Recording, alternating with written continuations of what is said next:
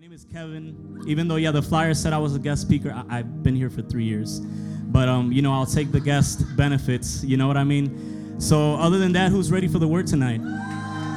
Amen. Um, yeah, I'm really excited for this word.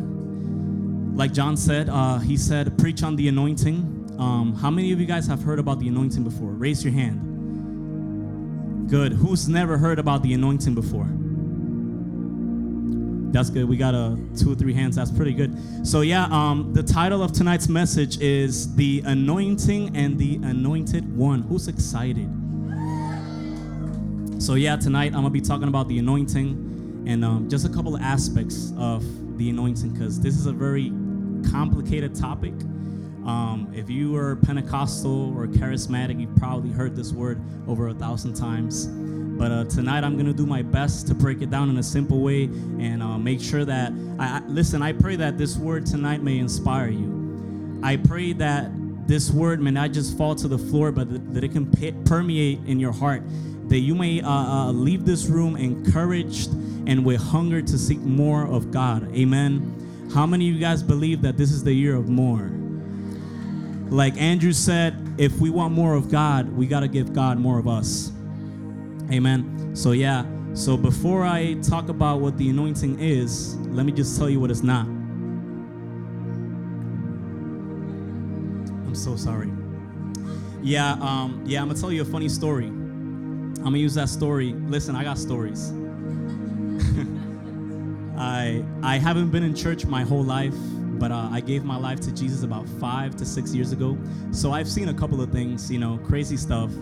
And um, so let me go ahead and tell you my story. So I remember like uh, I come from this very fiery Pentecostal environment, you know, like kind of raha. Any any rajas that came from a raha church? You know what I'm talking about. You know what I'm talking about. Yeah, we've been through it together. We got a story. Um, I remember um, back in the you know the Fuego Pentecostal Church, I used to see these evangelists, these uh, guest speakers, come to the house all the time. They would preach. They would start screaming that. And um, I would say, wow, that's so powerful. And I would see them like laying hands on people. You guys seen that? They blow on people's faces and people are just falling like dominoes. I'm over here like, oh my God, that's so interesting. Listen, I just I, I just came straight out of the world. I was 17 and I'm seeing all this crazy stuff and I'm like, yo, what is this? That's so crazy. I was standing in the chair and I looked sideways and there's a lady like whipping her head back and forth. Kind of like the song, I whip my head back and forth. it was it was crazy. So a couple of years I would be like, man, a couple of years later, you know, I got I got saved and um, I would ask, man, what is this going on? You know, people shaking, people screaming, shouting, falling, what is this? And they would say, that's the anointing of the Holy Ghost. And I'm like, wow, that's so interesting. I didn't know that was what the anointing was. So it's pretty interesting because I said, cool, then I guess I want to give this a try. I want to lay out some people on the floor. I want to blow on somebody's face. This looks awesome. So I remember we had some uh, services going on where the pastor they would do the altar call. You know, we're standing in there for an hour. So you see me like on the little corner. I'm like, I'm ready to pray for somebody today. So I was standing in a little corner, uh, and I would see this young adult um, just standing there, and I'm like, I'm gonna pray for this guy. Watch, I'm gonna lay him out in the spirit right now. So, you know, I just start walking to him like, and I'm like, hey, bro, how you doing? Do you need prayer? Yeah, I'm gonna pray for you right now. And I remember I would lay hands. I was I was OD. I was extra, because it's what I used to see. So I was copying what I saw. And I remember I would just lay hands and say, Father, in the name of Jesus, right now. And I would close my eyes a little bit, and then I would open them to see if he was still standing. I'm like, he's still standing. God, Father, right now, touch him, fill him up, Lord right now. And then I will open my eye and I'm like, yo, he's still, yo, what is up with this guy, bro? I'll be like, yo, what is up with this guy, man? And I will be like, listen, God is telling me to tell you right now that you need to open up your heart. You're because you're not receiving. Just true story, man. Tough times. But um the thing is, the crazy thing is I had a big misconception of what the anointing was. Because of who was around me. You know, they showed and um, I learned what what the anointing was not. And sometimes in life, God will allow you to go through something and show you what it's not so you can learn what it is. Does that make sense? Yeah. So, you know, I've been through some crazy stuff, but I thank God, you know, because of that, like John says, bro, you're here today. You went through some rough patches, but God needed to put you through that stuff so you can become who you are today. So I started reading the Bible. If you got questions, where do you go? The Bible. Hello. So I went to the Bible and I literally looked up in every single book where does it talk about the anointing. And I literally read every single verse in the Bible that talks about the anointing. And I figured it is nothing of what those people said it was. The anointing of the Holy Spirit is not, number one, is not goosebumps. Have you guys heard that before? The anointing, the goosebumps. Oh, no, it's not goosebumps. It's not a, it's not a feeling. It's not a sensation when you read the Bible, the anointing is simply an official act. An act. So let me give you some context, all right? Back in the Old Testament, God had a calling for these men. God anointed certain men for an assignment. Because when God anoints somebody, He anoints you for an assignment. Amen. God doesn't just anoint people for them to look cute or more spiritual, He anoints you for action there's a lot of people that want the anointing of God, but they don't want to serve. You know what I mean? There's a lot of people that want the power, but they don't want to serve. They don't want to get rooted.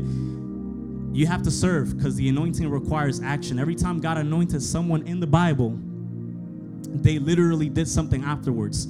So there were uh, three offices in the Old Testament the office of a king, the office of a priest, and the office of a prophet.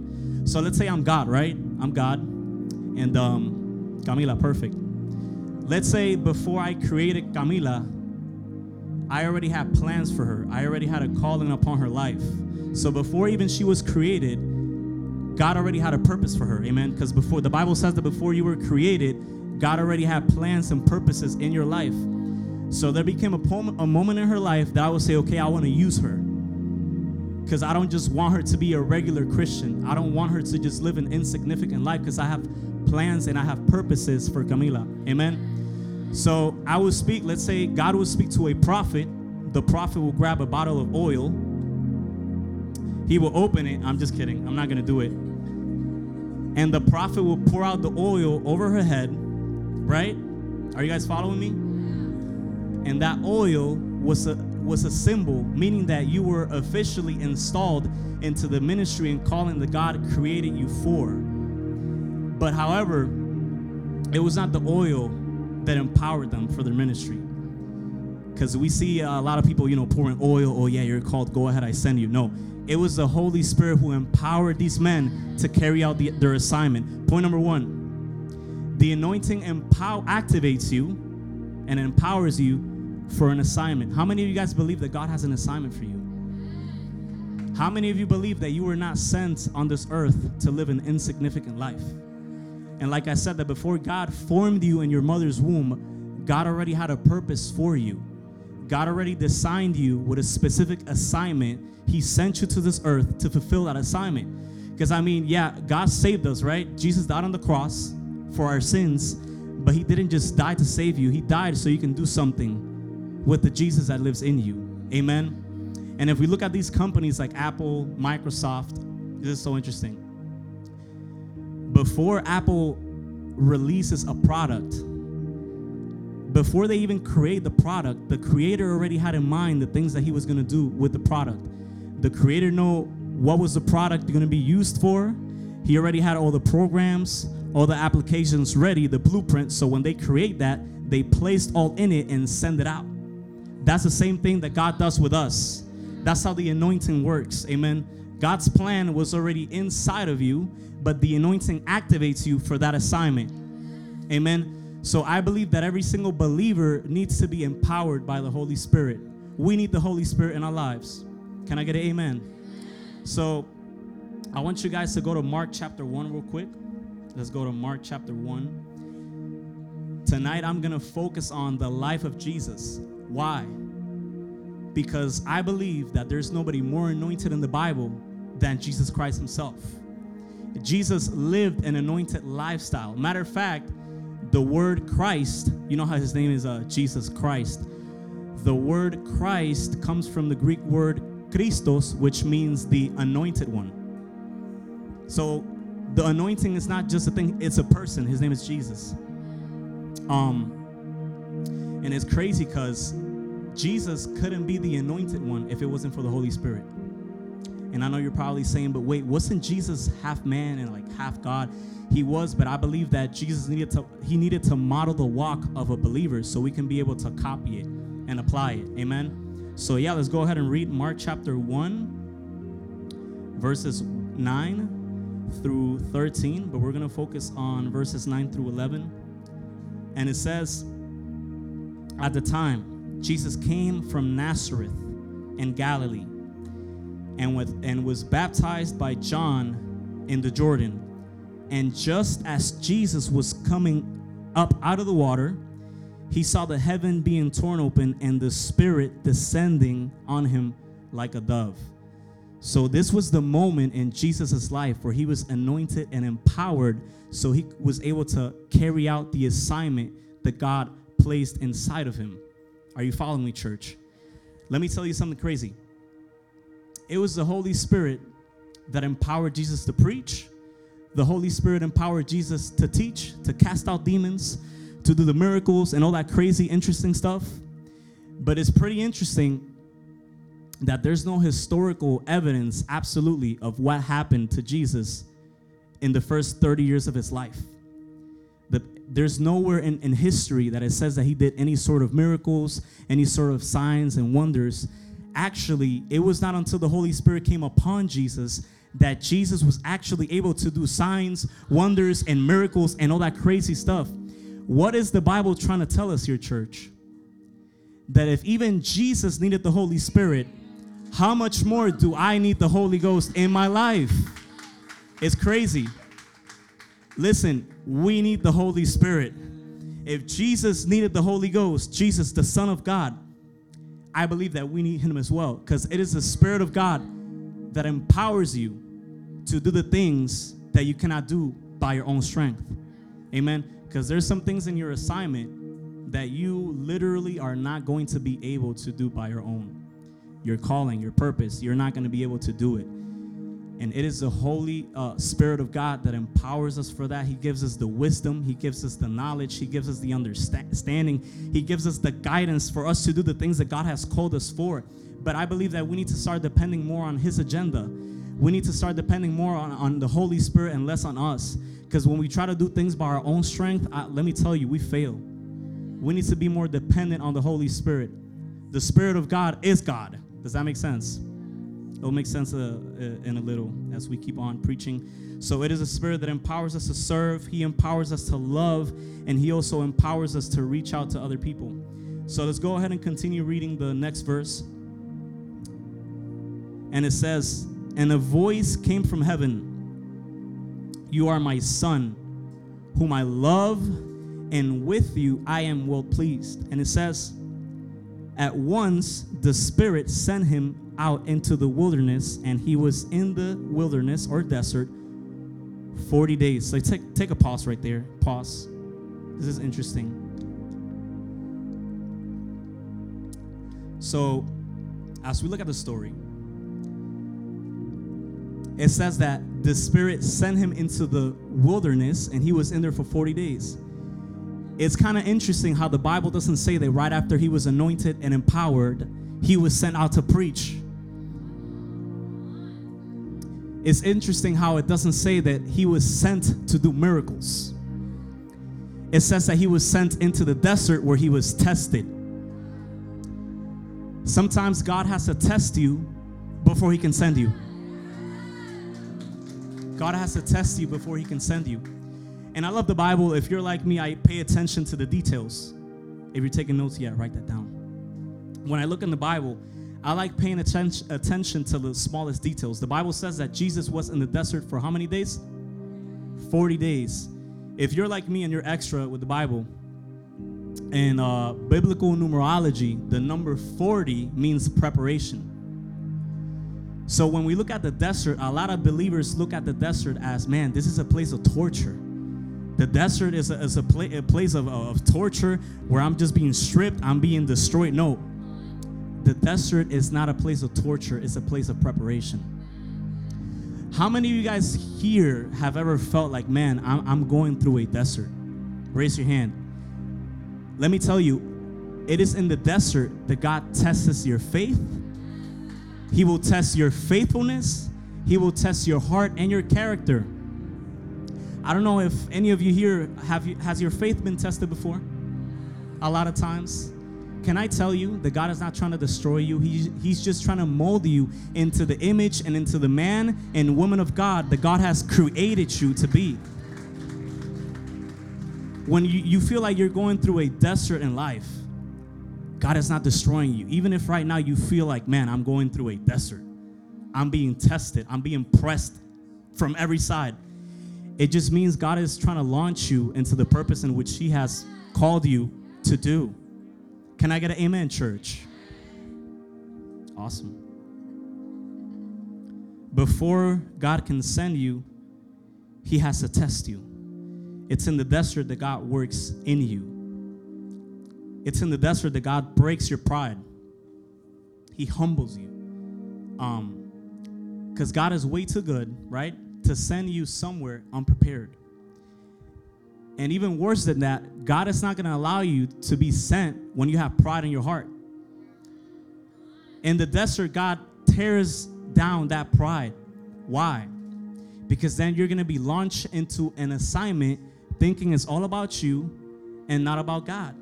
Me, me, me, look at me doing it. You know, take pictures of me, put them on Instagram. Let me get some likes. Woo, tag me. The purpose of our purpose is not for the purpose of glorifying ourselves. Our purpose is only meant to glorify God and magnify the name of Jesus. Come on, man. Your purpose is meant for you to glorify the name of Jesus and for him to be lifted up high and to magnify him. Amen. Because let me tell you this pride corrupts the anointing. Pride is the, probably the biggest thing that can corrupt the anointing of God upon your life. How do you think the devil lost his anointing? Did you know that the, the enemy, the devil, he was anointed once? It's in the Bible. I'll show you in a few seconds. How did he lost? How did he lose his anointing? Pride. Let's go ahead and read. Let's go to Ezekiel 28, verses 14 through 17. Look what it says. This is so interesting. It says, I ordained you and anointed you as the mighty angelic guardian. It says you had access to the holy mountain of God and you walked among the stones of fire or the stars. Other versions say uh, the, the, the stars. It says you were blameless in all that you did from the day you were created until the day evil was found in you. Next verse. Your rich commerce led you to violence and you sinned. It is interesting. It says that he sinned. Wait, yeah. So I banished you in disgrace from the mountain of God. I expelled you, O you mighty guardian, from your place among the stones of fire. Next verse. Your heart was filled with pride. Your heart was filled with pride because of all your beauty. Your wisdom was corrupted by your love of splendor. So I threw you to the ground and I exposed you to the curious gaze of kings. The devil literally lost everything that he had because of pride. And not even that, the Bible says that the day, the day that he was created, the Bible says that he had all the precious stones in the back of, of his garments. It's in the Bible. You can read it. But because of pride, he lost all of it. Sometimes pride can cause you to lose everything that you hold on to, everything that you have. So that's why we got to allow ourselves to be humbled by God sometimes. Can I get an amen, church? And listen to this even worse, since the devil lost his anointing, he's going to try to do everything in his power to make sure that you lose your anointing as well. It's like that little kid in elementary school. Since they took the toy away from me, nobody else could play. Have you guys ever been through that? Or your brother? They take away your PS4, blah, blah. My brother also had, you got mama, you got to take his PS4 too. It's not fair. That's how the devil feels. He's like a child. Um, yeah. And he tried it with Jesus. He literally tried to make Jesus compromise his anointing and try to make him lose it. Let's go ahead and read uh, the next passage, uh, Mark chapter 1, verse 13. So Jesus was sent into the wilderness where he was tempted by Satan for 40 days. Imagine 40 days being tempted by Satan. That's annoying. Some of us would have failed day one. Jesus lasted 40 days. Just being real with you, I would have probably lasted probably a few few hours, few minutes, who knows? Just being real. And he was out among the wild animals, and it says that the angels took care of Jesus. But if you look at the story, the Bible says that the, the enemy tempted Jesus with what? Turn these stones into bread. When Jesus was the bread of life, why would he need the, the, the devil's bread? I mean, he was the bread of life. The second thing he tempted Jesus with, he said, Listen, come up here, Jesus. You see all these kingdoms, all these things on the earth? If you bow down and worship me, I'll give you their authority, I'll give you their splendor and their glory. He was trying to make Jesus fall for the same thing the devil fell. That's crazy. And not only that, the part that I, I, I don't understand is that why would the devil tempt Jesus with something that he already had? Because the Bible says, look, the Bible says that when Jesus died on the cross, was lifted up to heaven, he sat in the highest throne. He was given all the authority, all the power, all the glory, all the dominion over all the earth. But he had to die on the cross. So, what the devil was trying to do, he was saying basically, hey, Jesus, I can give you all of this without you having to die on the cross.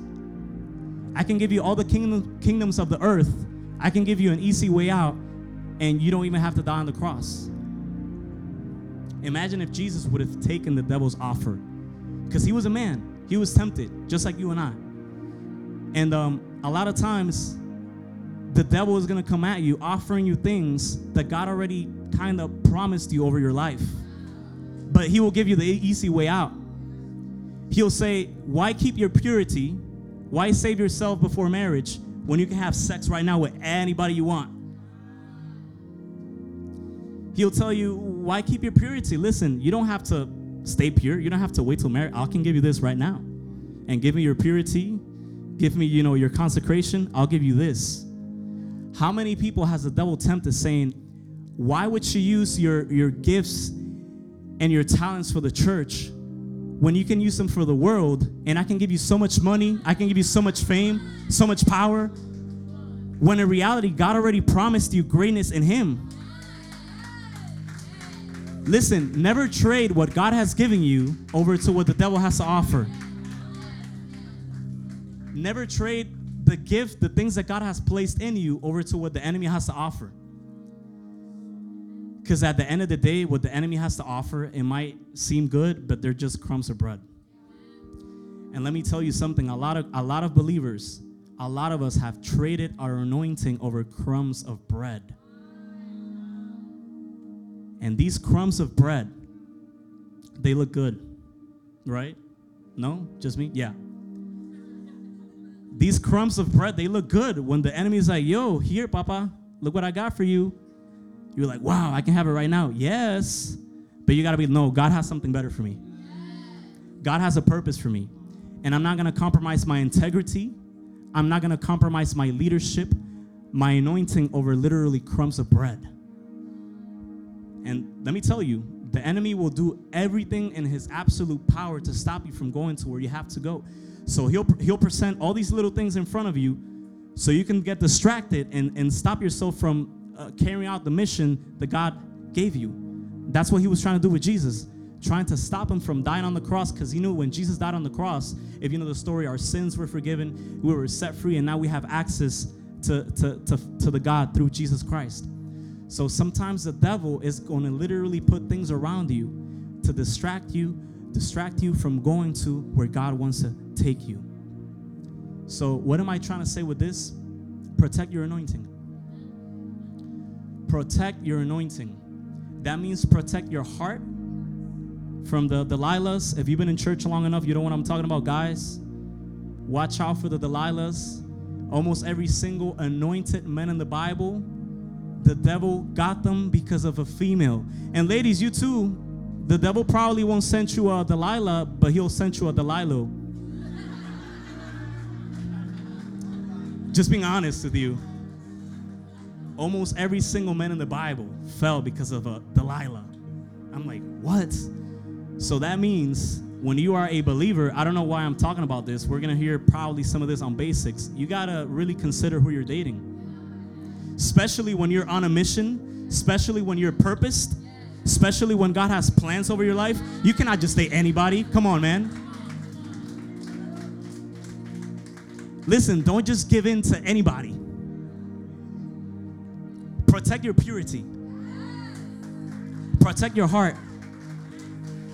You know what happened to Samson? He compromised his anointing and he lost his strength and his vision. When we compromise our anointing over to what the devil has to offer, a lot of times you're going to lose your strength and your vision. And if the enemy can take away your vision, that's it, you're done. He got you. He got you. Protect what God has given you. Look what the Holy Spirit says in 2 Timothy. 2 Timothy 1:14. Look what it says.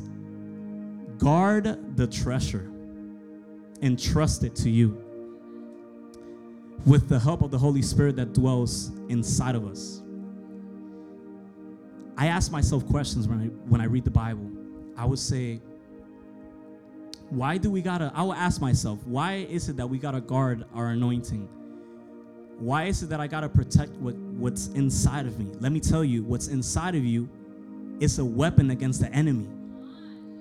That's why the enemy hates the anointing. That's why the enemy tries literally everything in his power to make sure that you're stripped from it. That's why he did it with Jesus. That's why he tried it with Jesus. He, he never accomplished it. Hello. He, he did it with Samson. He did it with David. He did it with King Solomon because he knew that what was inside of them was a powerful weapon against them. Let me tell you something the anointing that's inside of you, the, the anointing that God has placed in you, is going to cause hell some damage. Point number two. Point number two. The anointing over your life is going to cause hell some damage. How? I believe that God wants to use you to snatch people from going to hell. And the enemy don't want that. God wants to use you as a vessel to set people free, to set your deliver your friends, to deliver your family. God wants to use you to heal the brokenhearted. But the thing is that the devil does not want that. So he's going to try everything in his power to stop it. And that is why God tells us in his word that we got to protect the treasure that he has placed inside of you.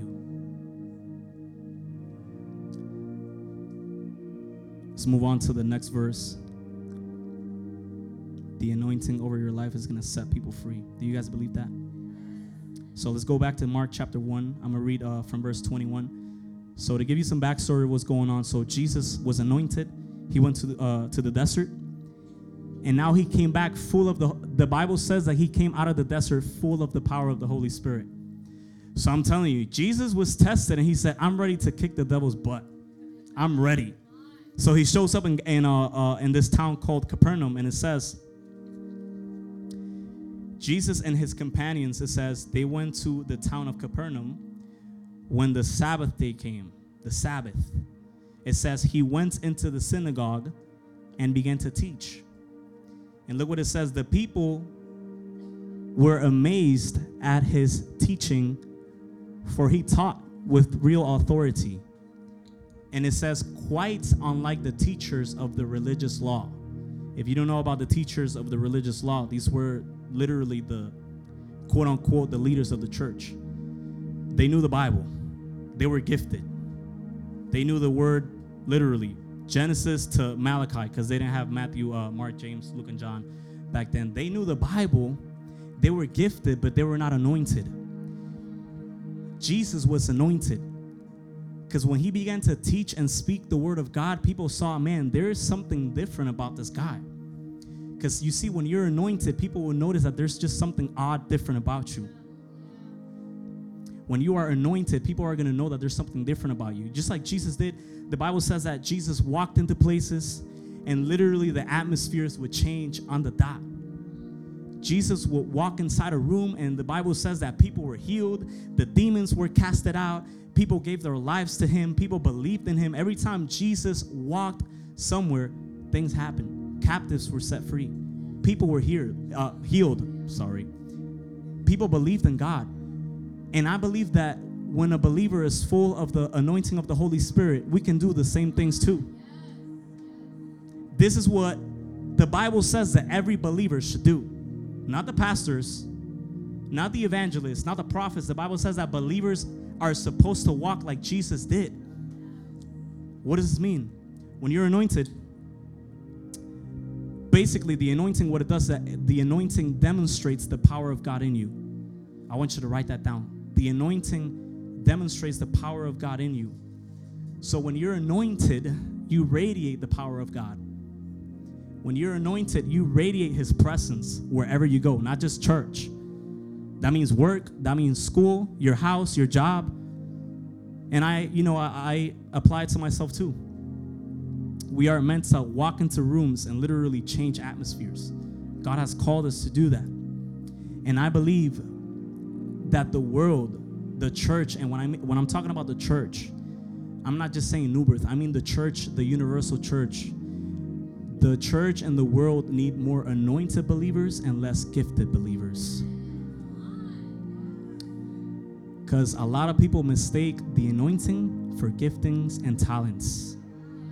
And um, let me tell you, the devil is not afraid of gifts and talents, he's afraid of anointed believers.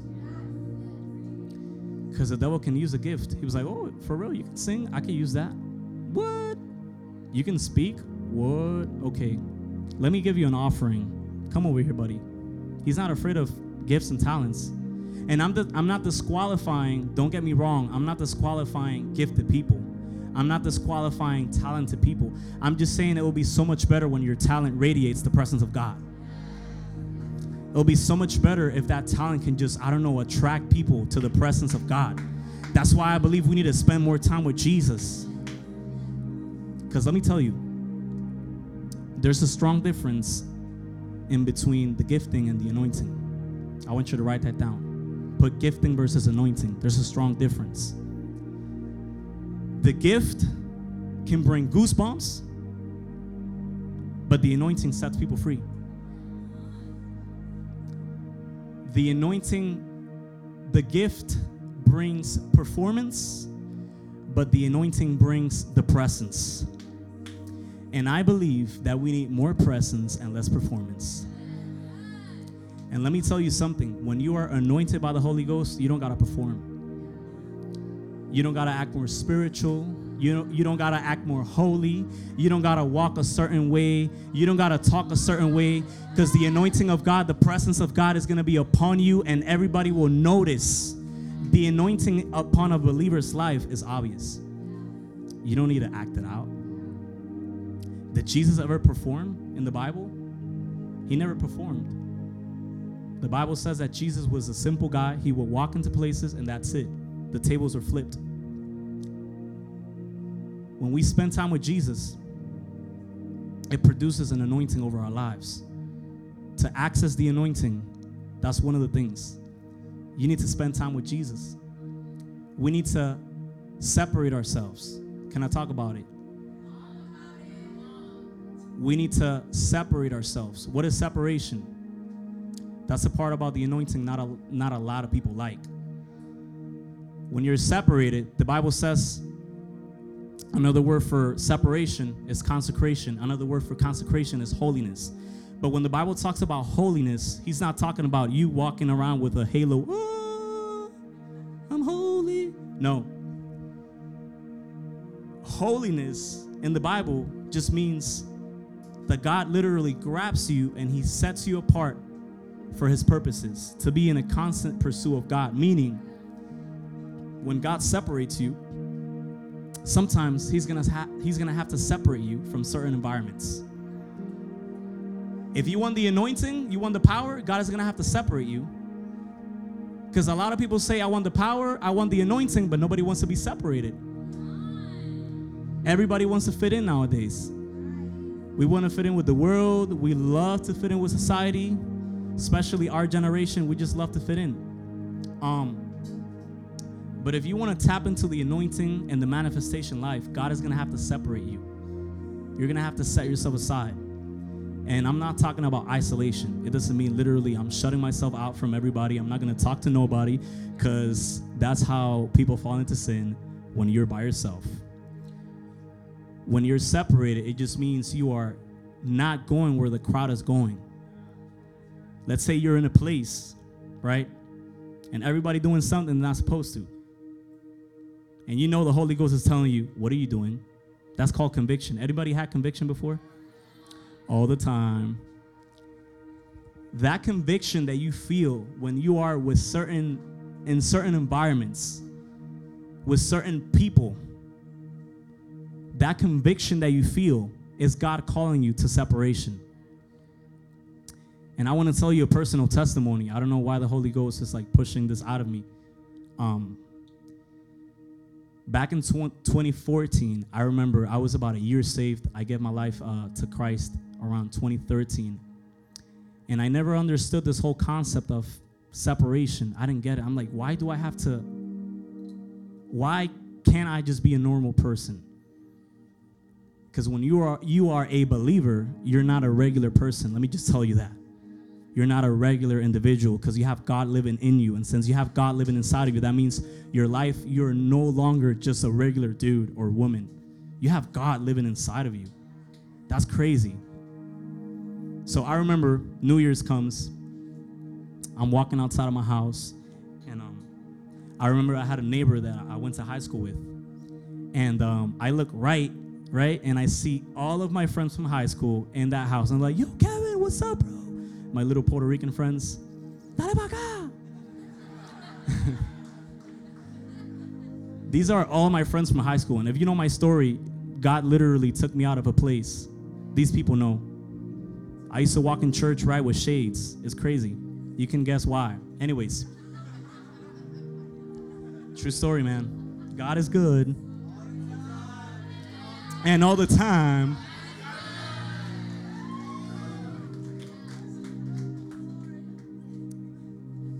So I was in the environment, right? And if you know Puerto Ricans, they love to party. They love the beers, they love the music, the shots, and all that crazy stuff. And I just got saved. So I'm in there like this. True story. I'm just being real with you. I was so tempted to grab a beer and drink that. They even asked me, but I just felt so convicted. I'm like, God, why am I feeling why am I feeling so bad right now? I didn't understand it. And I would ask God questions. You know, after that night, I was like, I really did not enjoy tonight. I don't know why. I haven't seen my house my high school friends in like years and I'm I'm trying to have a good time with them. I'm trying to have a beer. I'm trying to have, you know, a shot. And why is it that I just feel so convicted because God was calling me to separation. And I'm pretty sure if you're sitting in this room, you've asked God sometimes, why is it that I feel so bad when I'm trying to do something that I'm not supposed to? I'm pretty sure a lot of us in this room, we've asked God, God, why? Why is it that I just can't be a regular Christian, do a regular person? do everything that everybody else does without feeling convicted as heck? Why is it that I just can't have a beer with my buddies, you know, after, I don't know, basketball? Why is it that I walk into certain environments and I just feel so uncomfortable all the time? Let me tell you, it's because God has separated you for a greater purpose. And where God wants to take you, He has to set yourself apart because where He's taking you is so much greater. Listen, the plans that God has over your life are greater than the plans that you have over yourself.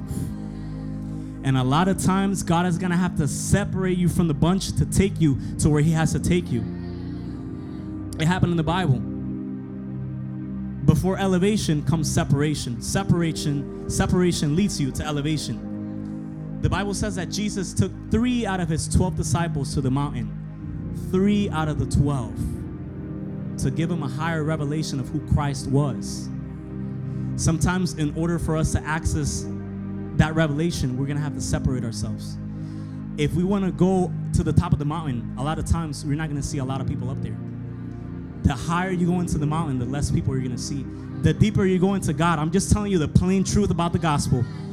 the further and the deeper you go into God, you're not going to see too many people in there. And a lot of times you're going to feel that, man, why is it that I'm so alone? Listen, God wants to spend time with you. God wants to take you into deeper waters. He doesn't just want you to live a surface level Christianity. That's so boring. Can I be real with you? Listen, let me be so realistic with you right now. If Christianity was all about just coming to church, sitting down on a Tuesday and Sunday night, listening to a sermon, singing a couple of songs, and that's it, that would be boring. Let me tell you that Christianity goes so much deeper. And I believe that Christianity is not really if we don't develop a relationship with God. And I believe that God doesn't want us to stay with what we know. He doesn't want you to stay having the same the same image you have of God right now. I believe God wants to reveal your, himself to us. He wants to reveal himself to us in greater ways, in deeper ways. And God is waiting for you. But we have to separate ourselves and go into the secret place.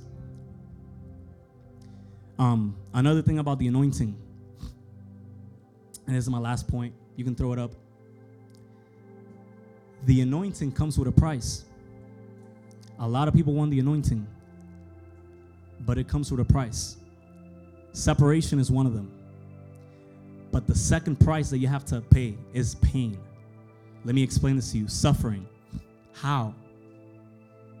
If you read the Bible, almost every single man that was anointed suffered. Almost every single man in the Bible, they went through hardships. They went through horrible moments in life.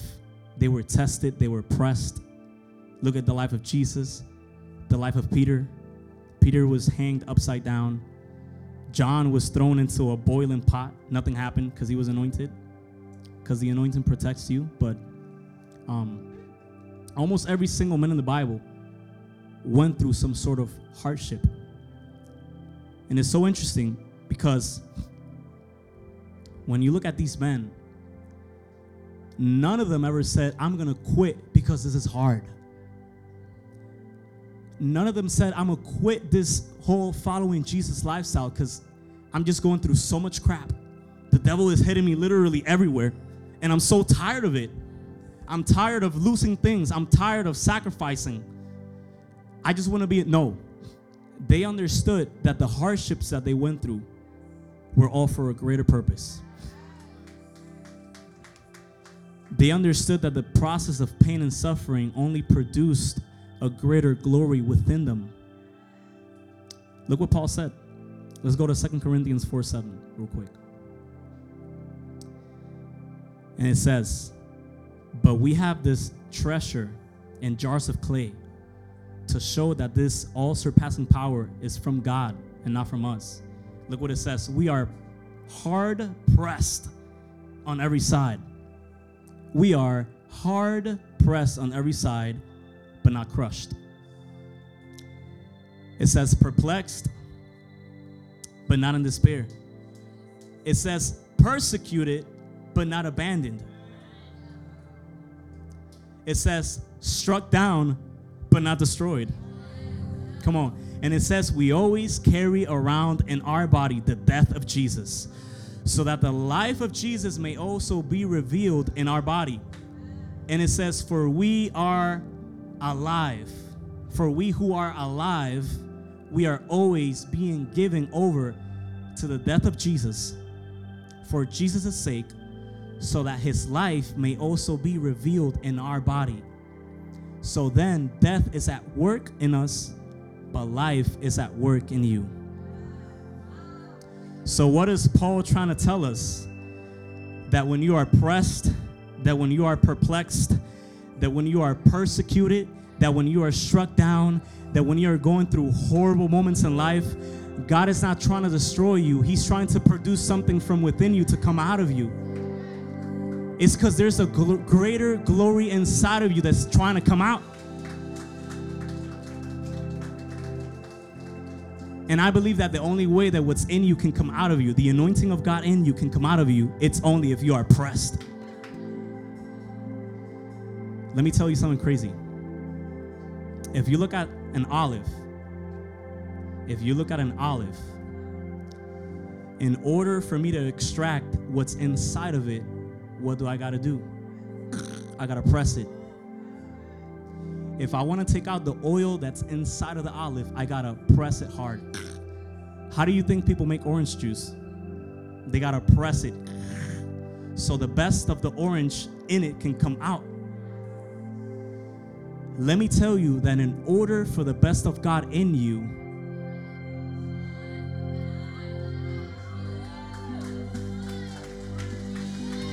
if you want the best of God in you to come out of you, you gotta be pressed. If you want the oil of the Holy Spirit to be produced out of you, you gotta be perplexed.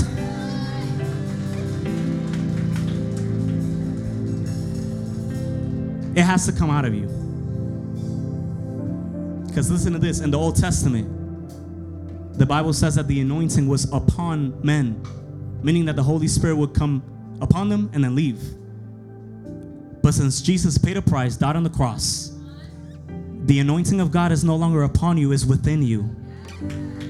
So now it has to come out of you so it can bless everybody that's around you. Crazy story. There's a story in the Bible that Jesus was walking, right? And there was a woman who was bleeding for 12 years. The Bible says that she ran to Jesus and grabbed his mantle. Why? Because she recognized that there was something inside of him that she needed. Maybe what's inside of you is exactly what the, your friends need. Maybe the thing God placed in you is exactly what your family needs. Maybe the anointing that God placed in you is exactly what your alcoholic friends need. Let me tell you, let me tell you a secret. If you want to discover what your anointing is, keep an open eye around the, uh, to the people that God places around you. If you want to discover what God, what anointing is inside of you, pay attention to the people around you. Because the anointing is not for us, it's for people. Amen. It's meant to overflow so everybody around me can catch it. And it's crazy. If you feel like God is just placing a bunch of weirdos around you, God has God has anointed you for weirdos. If God has placed a bunch of broken people around you, a bunch of messed up people around you, a bunch of hurting people around you, it means God has gave you given you a, an anointing to heal the brokenhearted. So, man, never disqualify the people that God places around you. Because what's inside of you is exactly what they need. The miracle that's inside of you is exactly what those people need. There's a miracle inside of you that's going to bless somebody. There's a word inside of you that's going to bring somebody to Jesus. And there's an anointing inside of you that's going to set the captives free. Do you guys believe that tonight? But you got to be pressed. You got to be put through tough moments in life so it, so what's in you can come out of you.